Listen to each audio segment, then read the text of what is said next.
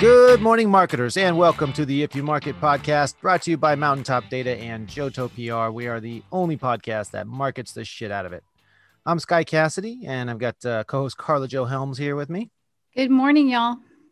And uh, today we're going to be talking with Christina DiGiacomo of uh, Moralchemy, and we will explain that name a little bit. The Moralchemy, not the DiGiacomo.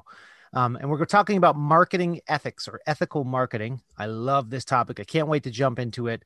But uh, Christina, they call her the notorious CDG, and uh, she inspires leaders to rise above the challenges of the working world by harnessing the power of philosophy. I love mixing philosophy into business. Christina, thank you for jumping on with us today.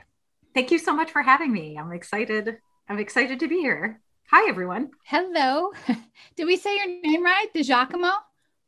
Well, you made me French, and I'm actually Italian. so it's, it's DiGiacomo, but close. Di, DiGiacomo. Okay, got yeah. it. Got it. DiGiacomo. DiGiacomo. You're you going to do the hand gesture. All right. Very important. Yeah, I did a hand gesture the other night and accidentally karate chopped a wine glass into pieces. So I'm going to try to keep my hands to myself now on. Um, so ethical marketing. There's so many areas we could get into with ethics. I want to try to stick as much as possible to stuff that applies to marketing that topic, I guess just diving in right off the bat, Christina, can you tell us what that even means, ethical marketing? Is there a such thing? Well, that's a really good question because I would I was thinking about just now what your listener or viewer must be thinking like ethical marketing isn't that an oxymoron like we're about to tell them all they're bad people you know why right? Because we're not so, supposed to be selling stuff. Is that what it is? Gets people off their philosophical, spiritual track to get into the mess, the material universe. Right. Well, actually, that's a really good. That's a really good point. Oh. Um. Yeah. See. yeah. oh, we're already, oh. We're already philosophizing. Okay. Um, well, you know, I first, it's not a term that I've come up with, ethical marketing, but it, it is something that I've been really thinking a lot about. And just to kind of take a step back, I want also people to understand that I spent 20 years in the advertising industry. So yeah, you don't uh, look I'm, like you, you did that. Like oh, thank you. I started when you were 10. Actually, so from the year five until now, you were in right. Yes, I I started working at uh you know JWT at four o'clock at four four years old. Four years old. Yes. I'm already thinking like, oh my god. So uh, so I think it's worth just noting that I've been on the agency side and the client side for for quite some time before I I do the work that I do now. So you definitely and, know what unethical is. Well, yeah. I mean, I've, I've experienced th- these ethical questions or questions around are we doing the right thing? Are we, you know, what, is, what are we trying to say? What do we stand for? Like the, these sort of really tough, meaty questions that happen behind closed doors outside of like the agency's eyes or even wrangling with an agency. Well, if they knew uh, you were thinking about that stuff, they probably would have fired you. Like, what yeah, are you, you doing? You're supposed to be thinking about what makes us the most money, not whether it's right or wrong. Right is what well, makes us the most well, money. Maybe what makes the most money is the right thing. Well, I think that there's several, like, what makes us the most XYZ that comes up what makes us have you know the largest share of voice what makes us get the most click through rates what makes us like Apple, what makes us like Nike. So that whole what you just said, KJ, is that whole sort of prefix question, like what makes us dot dot dot is imbued in every single marketing conversation that goes on at every agency and every client. What ends that question is when we start getting into the ethical space. When you mean what ends it means like it cuts it off and it's no longer that's when they don't want to talk about it anymore. well, okay. What I mean by is what makes us have more value, what makes us purposeful, what makes us useful, what mm-hmm. makes us good.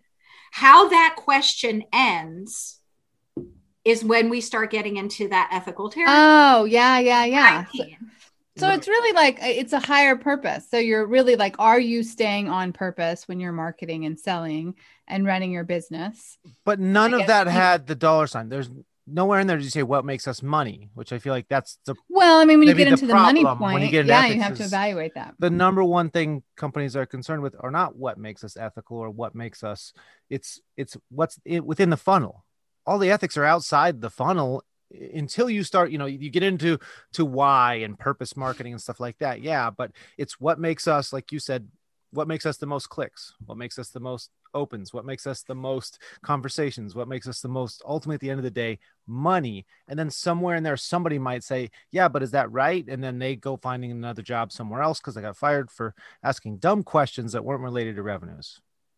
So I think we're seeing a shift actually in a, in a lot of organizations is it real or is this that are rethinking the order of things, meaning if we think about what we're here to do, how can we give the most value to our customers? How can we be a strong brand?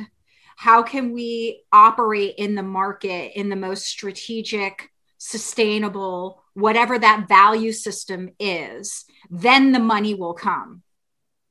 right And there's a lot of organizations that realize and are actually, you know, there there were I, I read in, I believe it was in Forbes, they did a study of organizations that were actually thriving in the pandemic, and they were they were organizations that had been built around brand, that had been strategic, that had not been outcome driven, that had not been bottom line driven cultures.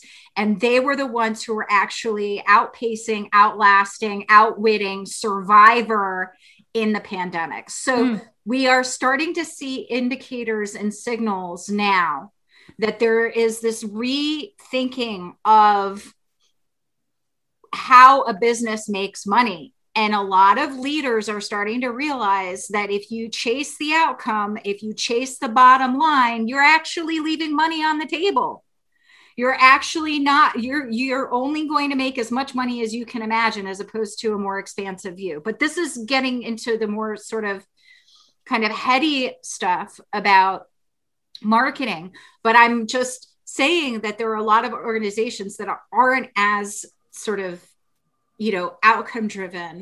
is that Um, kind of like a j curve? like you can really easily get um, profits on one side but then you hit this this ceiling barrier because your practices aren't ethical enough. On the other side it might not be as easy to get up there but it has a higher ceiling on it if you at least put out enough impression that you're being ethical.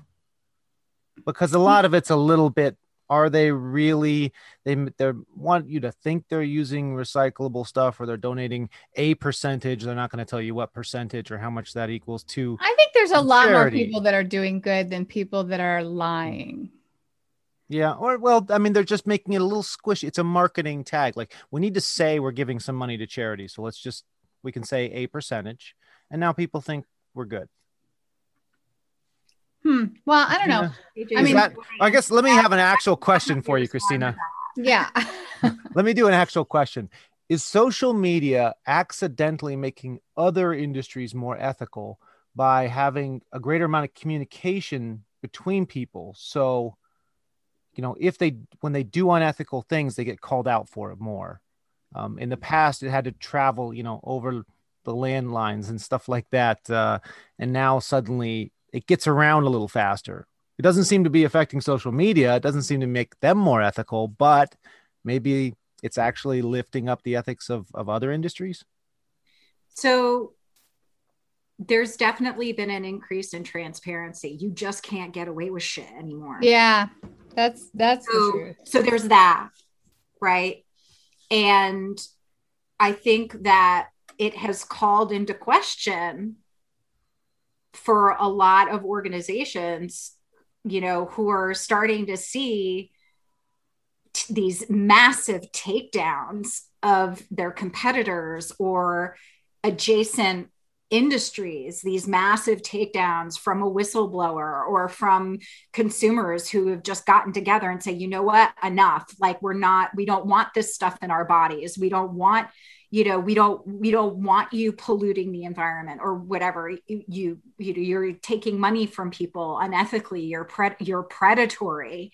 And so i think that that what social media has done is mobilized people into evaluating what are their values, what are their principles, what are their ethics, and actually beginning to look at the practices of, of organizations through that lens. And and giving them the you know giving them the megaphone to actually be vocal about their opinions about it. Now the, the question is are companies listening?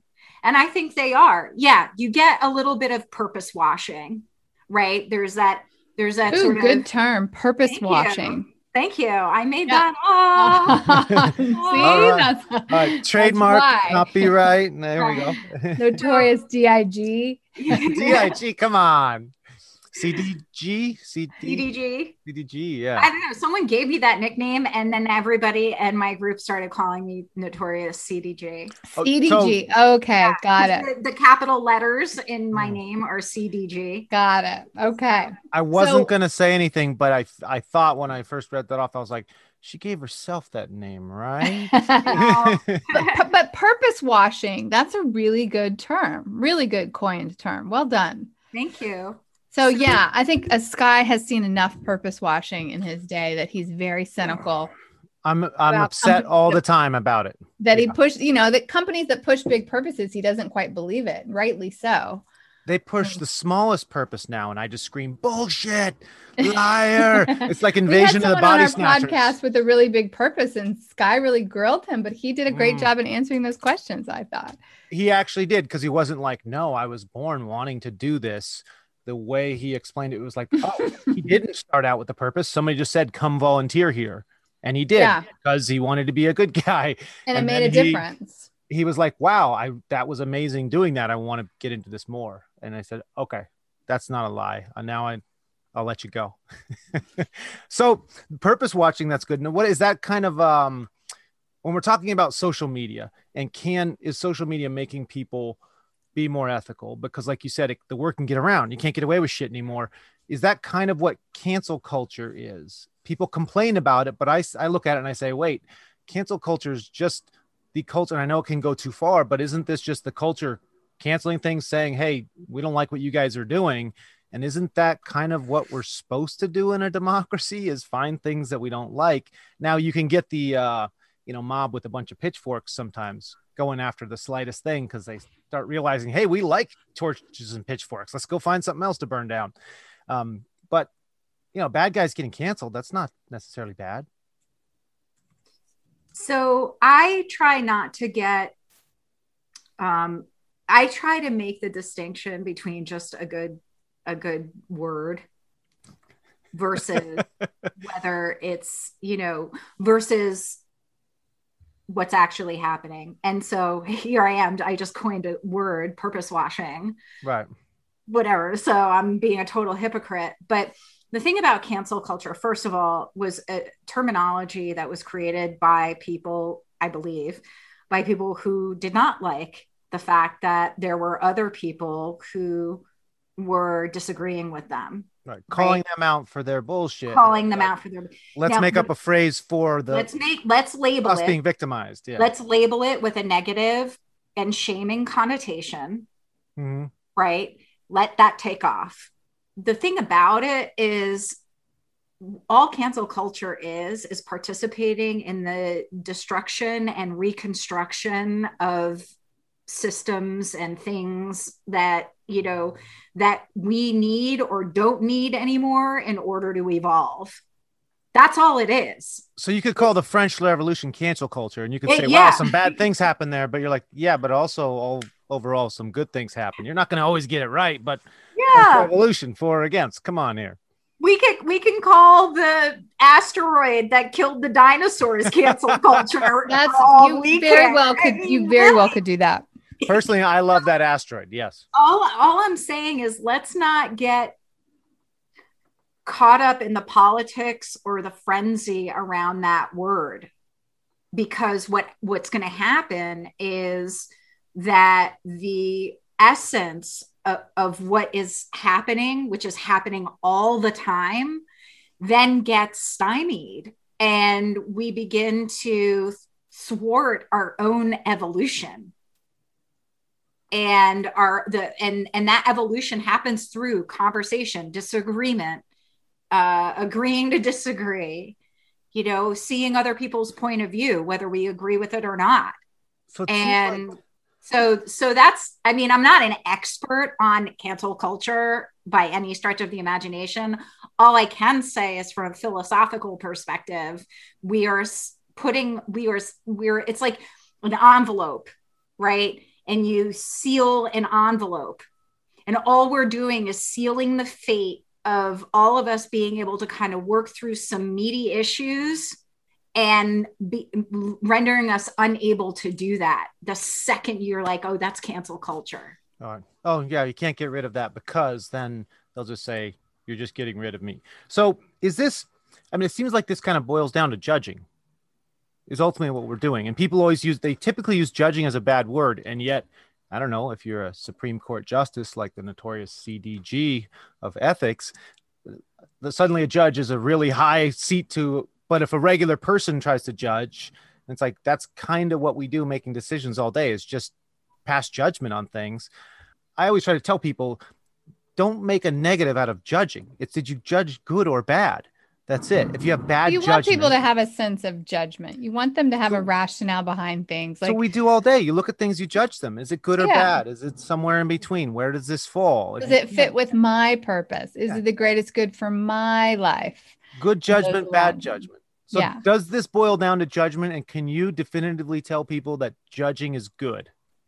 So I think judgment in conjunction with wisdom and discernment is good. Good judgment is good. Okay. Yeah. Judging based on, you know, that something that's not true. Well, judgment based on false data, fixed ideas. But see, though, the people that have false data and fixed ideas don't know that they do. So that's that's fine and yeah. they don't know what they they don't know what they don't know or they aren't aware of their lack of connection to the truth. Um, but that doesn't necessarily that still makes their sense of judgment flawed right? Right, right. yeah but, but that's a judgment on our part or anybody else that deals with them too right? They can they so can then that, that. begs the question is judging then good Right. So maybe we shouldn't think of ourselves as judges. I mean, are we making sort of statements around judging whether, you know, like is it a spectrum? Is there is it one way or another? Is it good? Is it only bad all the time? And these these you know, we have to decide for ourselves, but I'm saying that judgment mixed with wisdom and discernment can actually be a very powerful thing. So judgment's sure. good when it's it almost seems like it's super polarizing in that people say you either have good judgment or you're judgmental, meaning it's bad. But nobody's like, that person's got an average judgment. They just kind of come in around the middle. You know, they're a very vanilla in their judging. Um, sometimes they get it right, sometimes wrong, but it's never that far off. Um, so judging, maybe would it be more accurate to look at people and say we're all judging all the time? And in order to be ethical, if you decide you want to be ethical, some people know they're doing the wrong thing and are cool with it. Um, instead of seeing yourself as a judge on a particular topic, seeing yourself as because that's kind of saying, I already know all this stuff. The judge is supposed to already, you know, you already have the ability to judge, and maybe you take in a little new information. But what about seeing yourself as a member of the jury and you just get those jury instructions and you have to tell yourself i need to be impartial about this take in the information put a cast aside my my you know previous fixed thoughts on things and uh, try when we're judging things seeing it more as from the eyes of a jurist a juror than, than from a judge.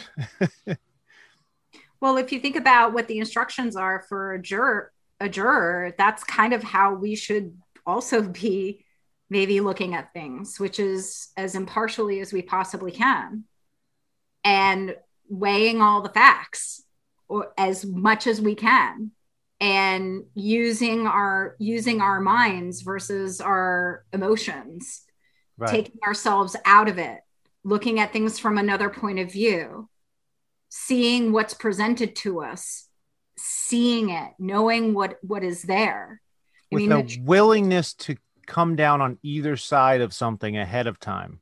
Well you also well, have to be willing to change your mind when you're looking or not have your mind set point of view. Yeah. yeah. The point of a juror is don't have your mind set yet.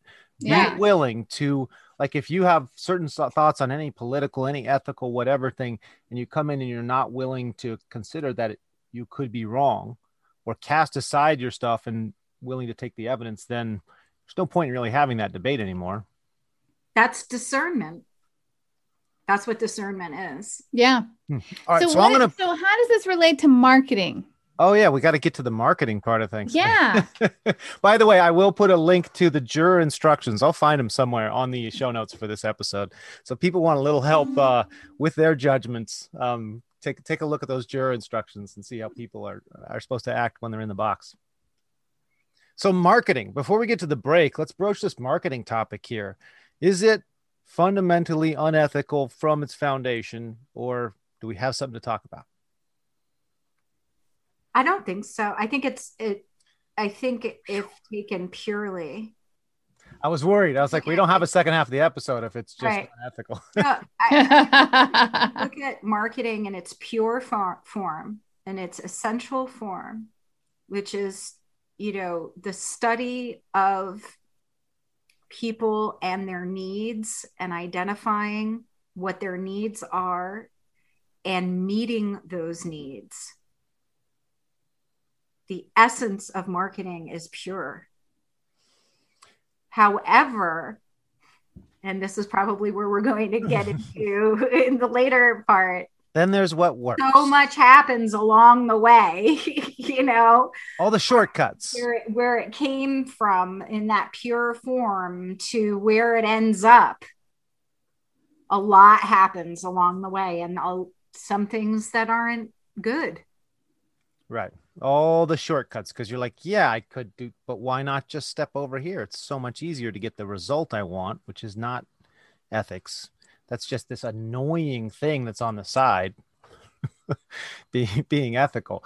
Okay, so a lot of things to get to in the second half. We're going to touch on Dan Price. We're going to touch on Simon Sinek uh, on Ooh. ethics and marketing. I want to get into the means justifying the ends, a little AI talk, some PR. Carla Joe, get ready for this one. We might okay. tear your business apart. Okay. And, uh, oh and no. Any and then uh, we'll we'll see if we can get into some practical tips on on being ethical in their marketing because sometimes I feel like marketers may find themselves doing something because they're just they're going through the motions of marketing and then they look back afterward and they think, "Oh, maybe that was not very good to have done or don't and and so so some we'll, we'll, get some practical tips on how to make sure ahead of time you don't step in marketing doo-doo that could come back and get you on social media when somebody else points it out that you're uh, uh, maybe maybe being problematic um, so all that that's a lot to get to after the break but we're going to take a quick break we'll be right back with christina DiGiacomo, also known as the notorious CDG, talking about ethical marketing. Notorious. Are you looking for new leads or always in need of quality contacts for your marketing campaigns? But list companies and online tools are the worst, right? Well, then you've got to check out Top Data Search by Mountaintop Data. At Mountaintop Data, we're a team of weird people that actually like getting our hands dirty with sales and marketing data, and we specialize in business contact information. We compile and maintain a database of tens of millions of targeted, high quality business decision makers with emails, phone numbers, mailing address, and all the information you need. Go to topdatasearch.com and request a free account with the promo code IYM1000, like if you market the podcast here and get a free account with unlimited searches, no seat fees, and 1,000 free record download credits. That's topdatasearch.com.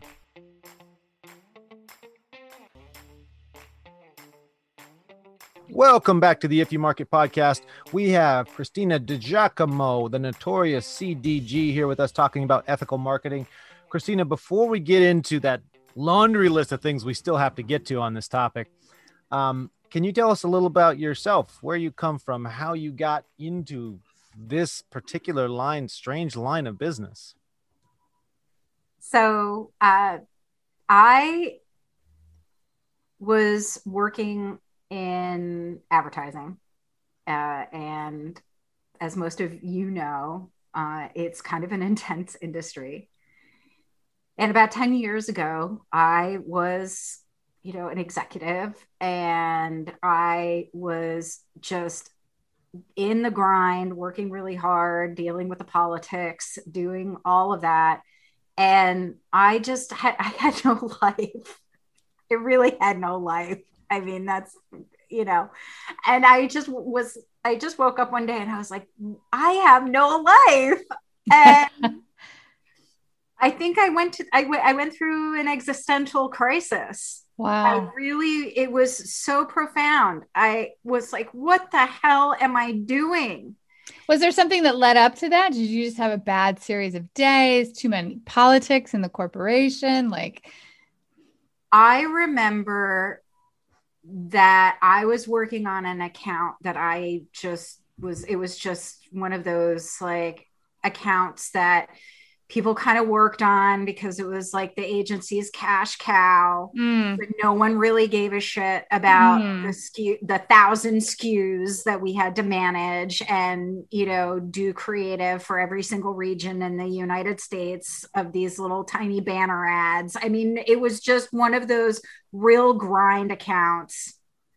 And were they were they did you see them as a business that you didn't like representing or working for not the company you're working for but that account was that account did you find them unethical and that added to it or no thoughts on that yet no, not at all. I just, you know, it just was they're just blah Yeah, I mean, Busy it was work. consumer packaged goods account, and you know, no, I, I didn't have anything against the organization that that company. It just was one of those real grind accounts, and I just, you know, was like, what am I doing? Like, I, I'm sitting here pixel pushing a freaking banner ad in the 11th round of feedback like i i something in my mind you just, something twigged, like, Yeah, like and- 11th feedback thing. yeah 11th That's it. round of feedback on like a 200 by 200 by 250 by 250 like banner ad that was like animated what I, I can't i mean i'm really going back there you guys are triggering me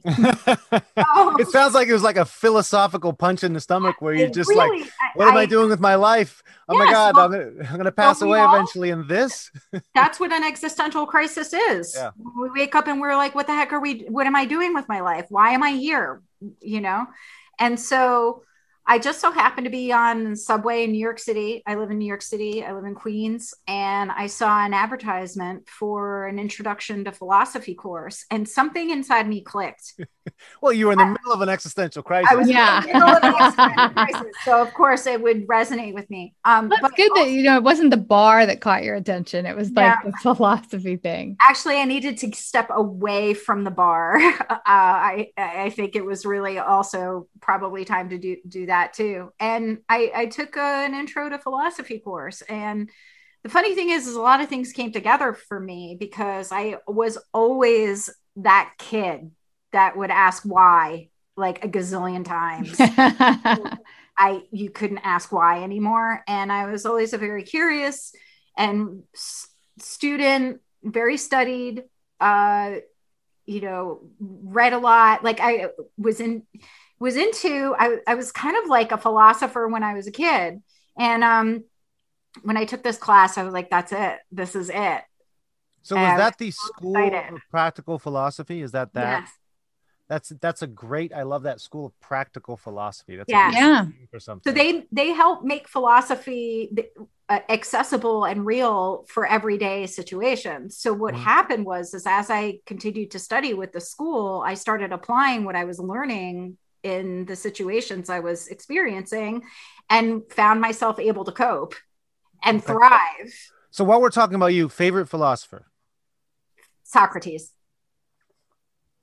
and then let's go back Hmm. to the show. So School of Practical Philosophy. I just thought I can't have you on here without asking that. I know we Um, had to know that. In the last year, you studied managing emotions in times of uncertainty and stress. That seems like a very specific course, maybe invented just for this last year. Yeah, basically. Um, but it, that particular course, uh, I don't know exactly when it was started. Um, it was it's through Yale, uh, and um, but it's it's actually a really good course. It's good. It's good grounding. I think for a lot of the things that you know I talk about and I work on with people, which is how do we deal with uncertainty? How do we deal with chaos? Like how do we look at it in a way that can inspire us to be able to navigate and negotiate it a lot better and how to manage our react because really you know epictetus who's a stoic says it's not about the situations that affect us it's how we react to those situations that affect Yep. us. and so what i was learning through the school was all of those kinds of things and uh then i just was like i'm advertising lo- lots of love thanks for all the fish Those two don't come. You can't start Bye. studying philosophy and stay in advertising. Like that's uh. yeah i it really i started to really feel like this tension um and i couldn't i i just couldn't i had to make a decision. So philosophy was it and then i realized i want to teach this stuff to people and that's how i started my company moralchemy which is a combination it's a mashup of morale and Alchemy. hmm and uh, because I want to help people feel better about their place in the working world and their place in the world, and helping them use philosophy in order to do that, which is essentially loving wisdom and and using your wisdom in order to handle your situations. Well, that is the derivation of philosophy is loving wisdom. yes, Yeah. yeah, Do exactly. most people you talk to, do you find there is some that there there's something they're doing in their business that's ethically off that needs to be adjusted? I, I mean, I guess how far? Do you talk to people that are like, wow, 100% of what these people are doing is bad and they need to completely change? Or is it like, hey, you got a couple things here to tweak to maybe feel better about yourself and just be Well, would the human? people that were 100% bad ever ever seek her out? I don't think so. I mean, come on, you have to have some sense of ethics, Mm. right? It's a good point. You, the judge of N at the Enron trial doesn't say, and you have a bunch of, you need to go talk to moralchemy for 500 hours as well. Mostly those guys bankrupt. are like so pompous, they don't think they're doing anything wrong. So, so um, I think really what's happening right now is ethics as a topic is moving out of just the legal context or the compliance context. So if you if you know how ethics is discussed in an organization, it's usually the legal department um, or the HR department that's coming up with sort very compliance oriented It's can we be policy. sued is all that matters. Will we be sued? Will are we breaking the law? Right, exactly. If- if we- exactly. What's going to throw us in jail? If right. I'm not going to get arrested, it's ethical. right. Yeah. So the thing about it is ethics is actually really the the study or the application of what is the chief good, which totally Yeah, that makes sense. totally Chief good, greatest good. greatest good, chief good. What does it mean to be virtuous? Aristotle's virtuous virtue ethics. Like so what what where I sit when it comes to ethics is taking it out of that sort of legal policy driven construct and bringing it into the human construct within an organization, which is are we treating people well? You know, how are we interacting with each other? Um, are we putting good processes in place that support the greater good within the organization and among staff? Are we treating our customers it with the greatest good? Or How we- about are we taking care of ourselves? too? Yes, exactly. Are we taking care of ourselves? So, all of these things are ethical questions. They are all ethical to- topics. and so for a really long time organizations have not ha- have not been applying ethics in my opinion they've been applying ethics in a very limited way in the legal fashion. Hey, lawyer, is this illegal and how illegal frequently? Like so many companies, it's okay, it's illegal, but what's the fine? Okay, then we're obviously going to do it anyway because it's cheaper to pay the fine than to not do it. I mean, is that the most unethical thing companies do? Is saying it's going to be cheaper to pay the fine?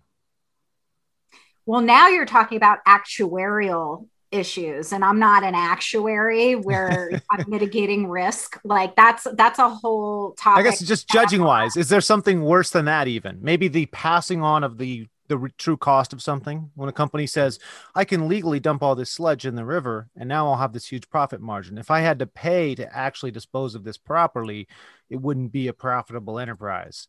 But Yeah. because I can do this, and it's legal yeah, or not right quite or illegal. not but if it's illegal then they shouldn't there's no moral question about it at all it's just illegal Hmm. so where where it starts to get you know where you and that's the thing it's like it's not a one size fits all like and that's why it's really difficult for people because it actually takes a little bit of awareness and judgment and decision making and work to to actually ask these kinds of questions and figure out what the answers are I don't always think the chief good is the easiest thing to do. I mean, in the long run, it is because it saves you a lot of consequences and ramifications. But But companies only look at the quarterly profits. It isn't like a thousand years from now. Is this well, that would be good or not? part of the chief good, but it wouldn't be the only part, right? So here's another side of the coin. You're a company and you actually do good, let's say. But if you if you don't make a profit and stay in business, you can't do that good. So you get this weird ends justifies the means or something you said Christine at one point, I think was the means justified the ends, flipping it around. And it's almost like, hey, even if you don't win, if you play a good game, then it was good. So, one way to kind of think about this is to and and it's very easy for us to go into a place where we separate profits from doing good. And the thing is is what is being said and what I believe is you can have both. I agree. I don't think doing good means you have Right. to sacrifice. I think that's like Well, sacrifice your company. If your company dies in the act of doing good, you can can't do any good anymore. Yeah, but your company good but point, company chief good. can die. Chief Your good. company, That's a chief good problem.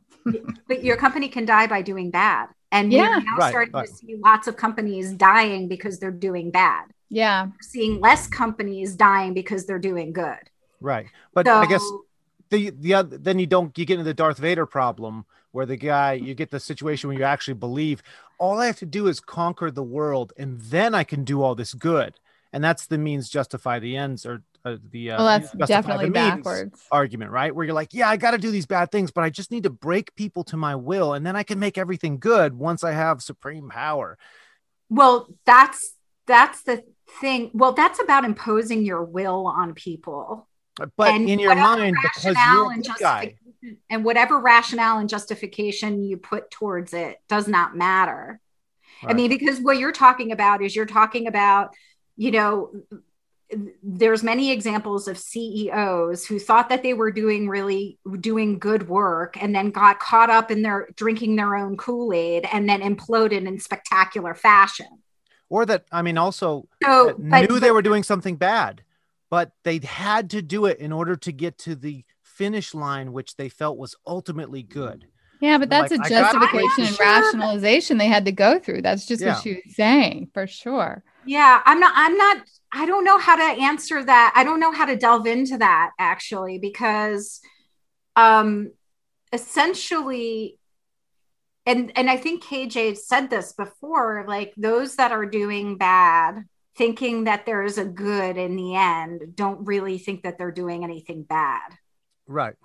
right? Right. But I mean, you get a cop that plants evidence. He knows the guy's guilty, but he's worried we don't have the actual evidence or I don't have justification to go into this place. So I'm going to make it up. So they're doing something that they know is wrong, but they know that the end is like, I, I know this. This just can't be used in court. So I'm going to do this other thing in order to get the bad guy. So I'm the good guy, but they're doing a little. I mean, being unethical isn't always. It's like saying lying is always bad. Like no, right. you can lie for good, but where do you draw that? I guess that's the judge. Well. I think the all have to thing is the every day. chief good. Say you've got eight areas you've got to take into account, and two of them are going to get screwed in your decision. Well, you know what? You're you're over the fifty percent mark. So, Right. boom, chief good. You know, you get down to forty percent or below, then you're no longer chief good. So it's not are you good or bad? It's what percentage are you good? It's or what bad. percentage? Yeah. These Okay. are all really good ethical conundrums that we find ourselves in. And I don't. You, I, I, it's not possible in this planet in this universe to be hundred percent good. hundred percent chief good. It's not always possible. You're dealing But with we so can- many.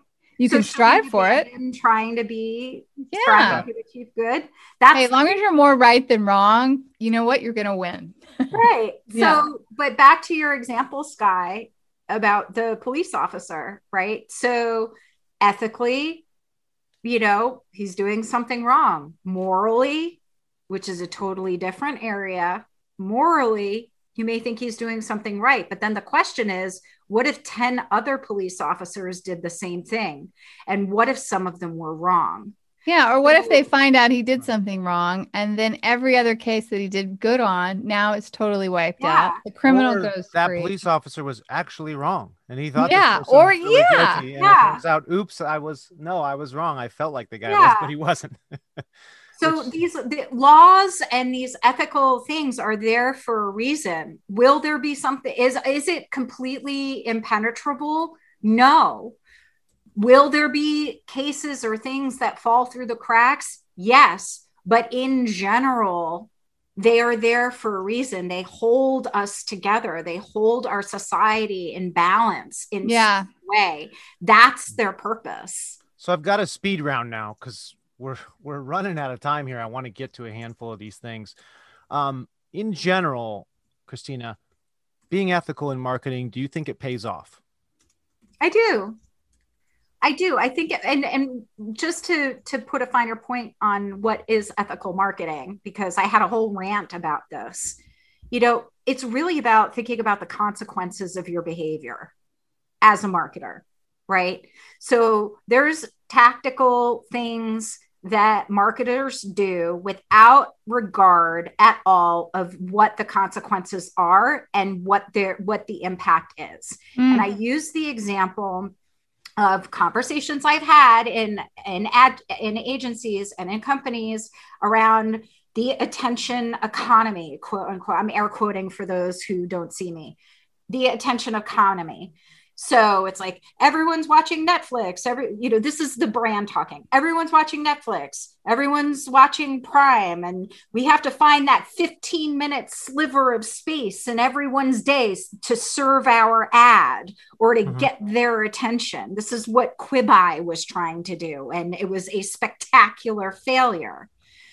Um, and I can tell you why I think it was. But so you have all these brands that are trying to just kind of get just five minutes of our lives. And, you know, I'm so tired of this bullshit because that's five minutes that you are taking away from a woman or a mom who's trying to spend time with her kids.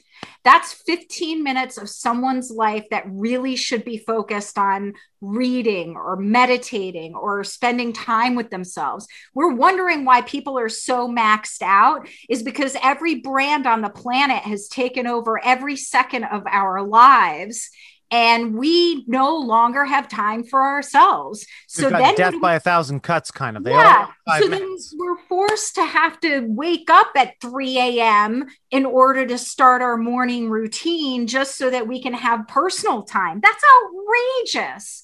So, hmm. what I mean by ethical marketing is if you want to be in ethical marketing, get back to the basics. Research your audience, understand the insights, get to their universal truth, but understand who they are, appreciate who they are, have a reverence for their life, give them something that they need, understand their needs. Don't freaking kitchen sink the crap out of their lives. And so that's what I think ethical marketing should do. And you know what? It pays off. It pays off in brand loyalty. It pays off in customer retention. It pays off in um, in, cust- in consumer advocacy of your brand. They will keep coming back because they in subconsciously know that you are there exactly when they need you to be there and not at any time where they don't need you to be so there. basically marketing as spam everywhere not just an email but you're spamming the universe with all your marketing trying to if you if you're a marketer and you could have your message in front of them 24 7 um, would you? And if you would that is unethical. You should have it in front of people as little time as necessary. When they need it when they want it like do the work man. Mm-hmm. freaking well i agree with that. Do the work. So it's in our business that's in, that's targeting. When you're doing email marketing online marketing and it's one of these then we get into this dilemma of data and data privacy because the more information marketers have the less time they have to be in front of people because you can target better and you can say now i only need to be in front of this 1000 people instead of 100000 people because i know the 1000 people that now is the right time on the other side, giving marketers a ton of data doesn't typically work out very well because they do unethical things with it. Look yeah. What, look what it's done. Yeah. They got more data. Right. They don't say now and I can only target this 1,000. They say, great, now I'm going to target the 100,000, but even more with more specific messages for their specific possible interests. And then you get what we've we have something that we're tracking now in our company because we're a data company and not data like big data and social media and stuff, but direct contact information. So think more spam. We provide email addresses, phone numbers, that kind of stuff. Um, but we have started tracking the friction within a particular account is what we call it, which is any resistance to marketing. People get upset when you market to them, we want to know so that we know um, you know if everybody has a friction score you know how much can you market to this person without annoying or pissing them off? Um, some people you have to send 10 emails to for them to even notice one and some people you send the second one and they're like hey i got it buddy. I saw the last one. Leave me alone. And, and it's really true. You do have to really get to know them. The purpose there is to reduce friction. Yeah. Um, to reduce the amount of unnecessary touching you're having with any particular product on people. Um, i think so it, it seems if marketers just even actually have the thought, that's maybe a good place to start. Is this ethical? Is this is there something I can do to make this less problematic for the end user? Um, if nothing else, that could help them. At least they're thinking about it. Absolutely. You know, I think I think that's a that's a great way to like get people to think about this podcast. Is end it with getting them to think. That's very philosophical. well other, done to us, right? I guess another good thing to touch on Simon Sinek and why. I always scream about this. I think he was well intended, but everybody runs with it, and you get this BS purpose marketing then. Um, because they're like, oh, we have to have a why. Now let's make one up so we can sell more. Um, I think you could do a whole nother two episodes on that, Christina. Probably. yeah, I, I probably could. Um, the thing, and maybe we will because yeah, there's maybe, so much here. Maybe, maybe we will. I mean, look, all the best intention, uh, hmm. which really what I think Simon Sinek was trying to do is to get us to a place that was more thoughtful about what we're doing, and he encapsulated it in this very specific word, which is which is why. For marketing purposes, almost it seems like, which then goes yeah. wrong. right. So the the the thing is is that it got hijacked. Yeah. and i think it was misunderstood um and spun off and misappropriated. monster. Like yeah. it, there's like and so well, isn't that always the way things go? That's right. what marketers I mean, yeah. do though. That's what marketers do. Right. Yeah. So now it's like you've got people who are consultants in finding your why. Yeah. You know um there's what probably why assessments so I'm now sure everyone wants to find their why. And the the thing is, is again very similar to my rant about cancel culture, is yay, you used the dictionary. You found the word yeah. why and you used the dictionary. And I'm more interested in why this is resonating with people than people all of a sudden finding their why. I feel like um, his book was almost like the communism of good purpose marketing in that it was look good on paper, but he did not take into account what humans will do with this concept, and it's not good. They're not going to apply it the way you think if it was perfectly applied. They're going, we're going to twist it and destroy it, and then we, you know, you get what you get. So well intended, but got yeah. perverted a bit. Yeah, with the with the Y on that. Um, okay, what about uh, Dan Price? That that guy seems people look at him online very controversial in a lot of things, but he did just say, "Hey, I'm going to do this," and went and did it. Paid all his employees 70k at the expense of the company. They may have went out of business because of what he did, but he said, "You know what? I thought about it, and this is the right thing to do." And he's still in business, right? And I think still in lawsuits with his brother and former founder over. I don't know anything about that. Yeah. I don't know I, anything about I that. believe he was sued by his brother and, and co founder because his actions were not in the best interest of the business. Hmm. Except the business is still in business. Right. But and then maybe that's the lawsuit may have said we have to wait 20 years to see how this pans out. I mean, and that here's the thing Dan Price did what he thought was right. He thought about the chief good recognized that poverty is the one thing that really rips communities apart, rips the, his staff apart. So he decided to do something about it in the only way that he could, which was use his chief executive power in order to give everybody a, a 70K minimum salary. And regardless of what the brother does or whatever, guess what? He did this when? Like five years ago, six years ago? Yeah. We're still a talk- while ago. We're still talking about it. His company is still in business. He's being lauded by you know organizational justice uh, people and social justice people and people and economic uh, economists. And he's still in business. He didn't go under. He nothing nothing happened. Yeah. Well here's other a, than a bunch of conversation about it. Now we talked about legality. Sometimes what's right isn't necessarily legal.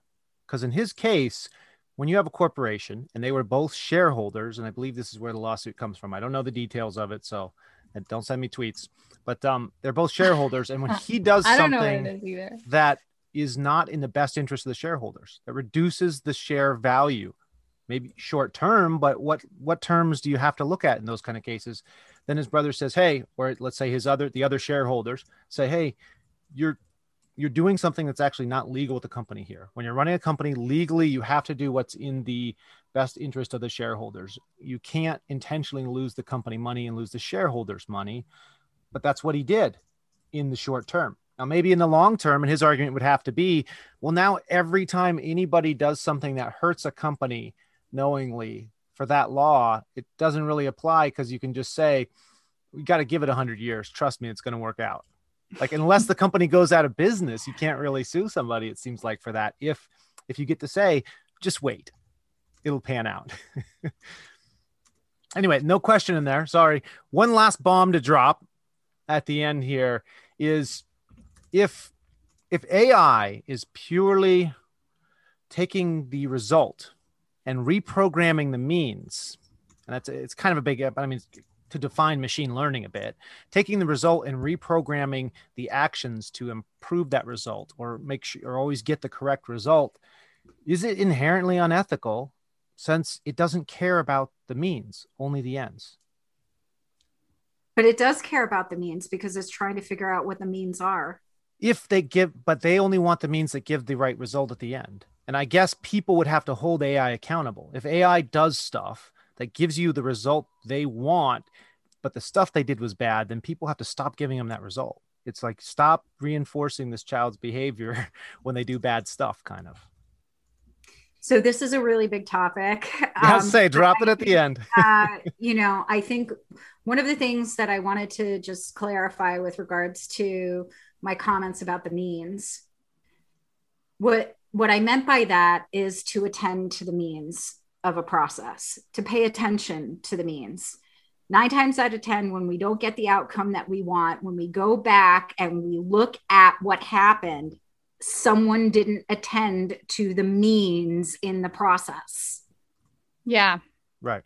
And so that, what that means is to always focus on what you're doing in the process and attend to it as best you can without without necessarily focusing so much on the ends. Because the if the means are attended to in the best way possible the chances of the outcome being towards what you desire are going to be pretty good right, right, right.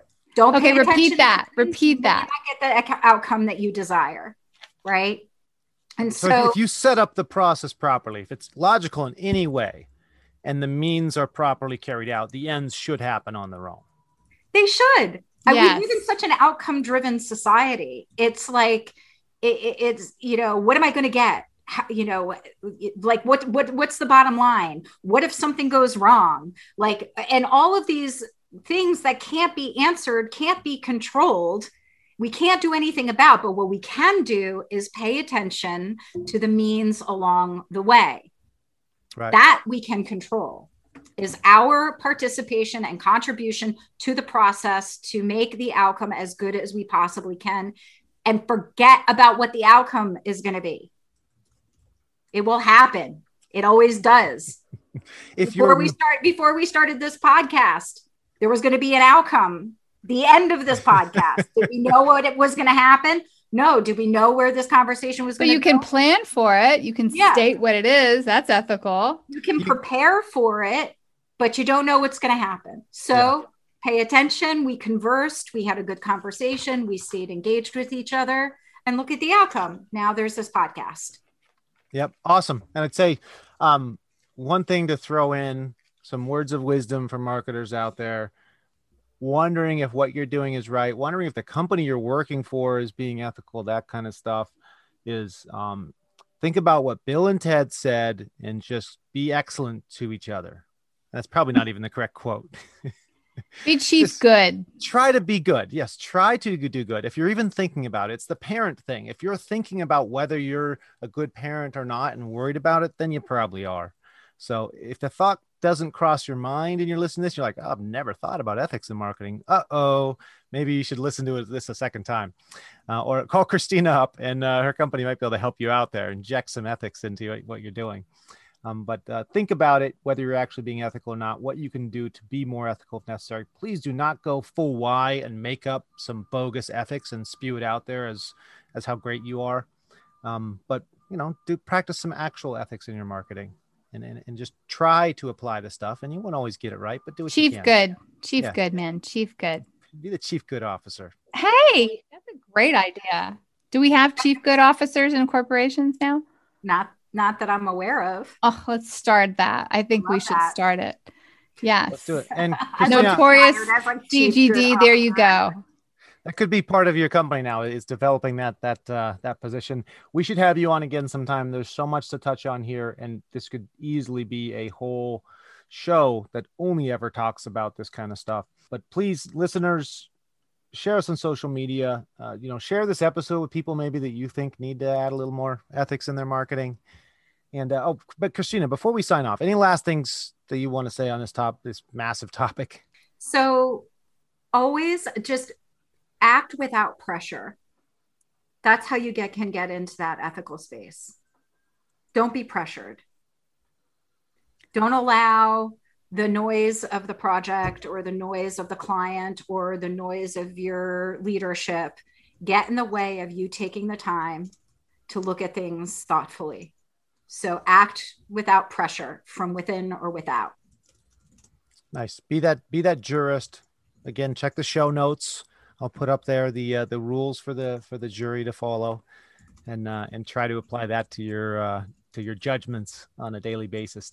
All right, again, uh, share us on social media, um, and uh, subscribe, all that kind of stuff. You can find the show notes on this episode, more about Christina DiGiacomo on uh, ifyoumarket.com. And we'll have some links there where people can find you as well, Christina, your site, More Alchemy, um, your podcast, I guess I said there could be a whole podcast. Wait, there is a whole podcast on this stuff, right? Yes, it's called Wise Up with Christina. Uh, Wise Up. Yeah, Wise Up. And uh, it, it's not just about marketing, but it's basically where philosophy meets business. That is awesome. Everybody go subscribe to that, please. Leave her a good review. Leave us an, I would say, above average review is all I'm looking for. And uh, again, the links will be on ifyoumarket.com to morealchemy.com to Christina's LinkedIn page. If you have a question about whether you're what you're doing is evil or not, just reach out to her there. She can probably help you. If you have a question about whether it's evil or not, I can just tell you right now it is. If you're questioning whether it's evil, it's evil. All right. You're not going to accidentally not be evil. They don't need to call her. Just, just yeah. look. You're going to run me out of business. Do something different. On behalf of Karla Jo Helms and the If You Market team and Christina DiGiacomo of Moralchemy, thank you for listening to the If You Market podcast, where we believe if you market the shit out of it ethically, yep, for, ethically. The, for the chief good, they will come.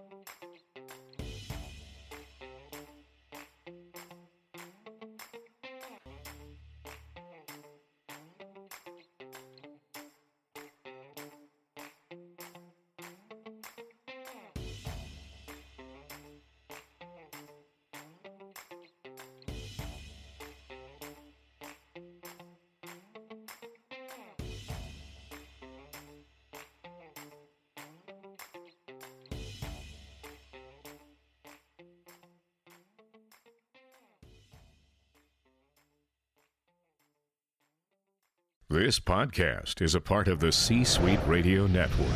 For more top business podcasts, visit c-suiteradio.com.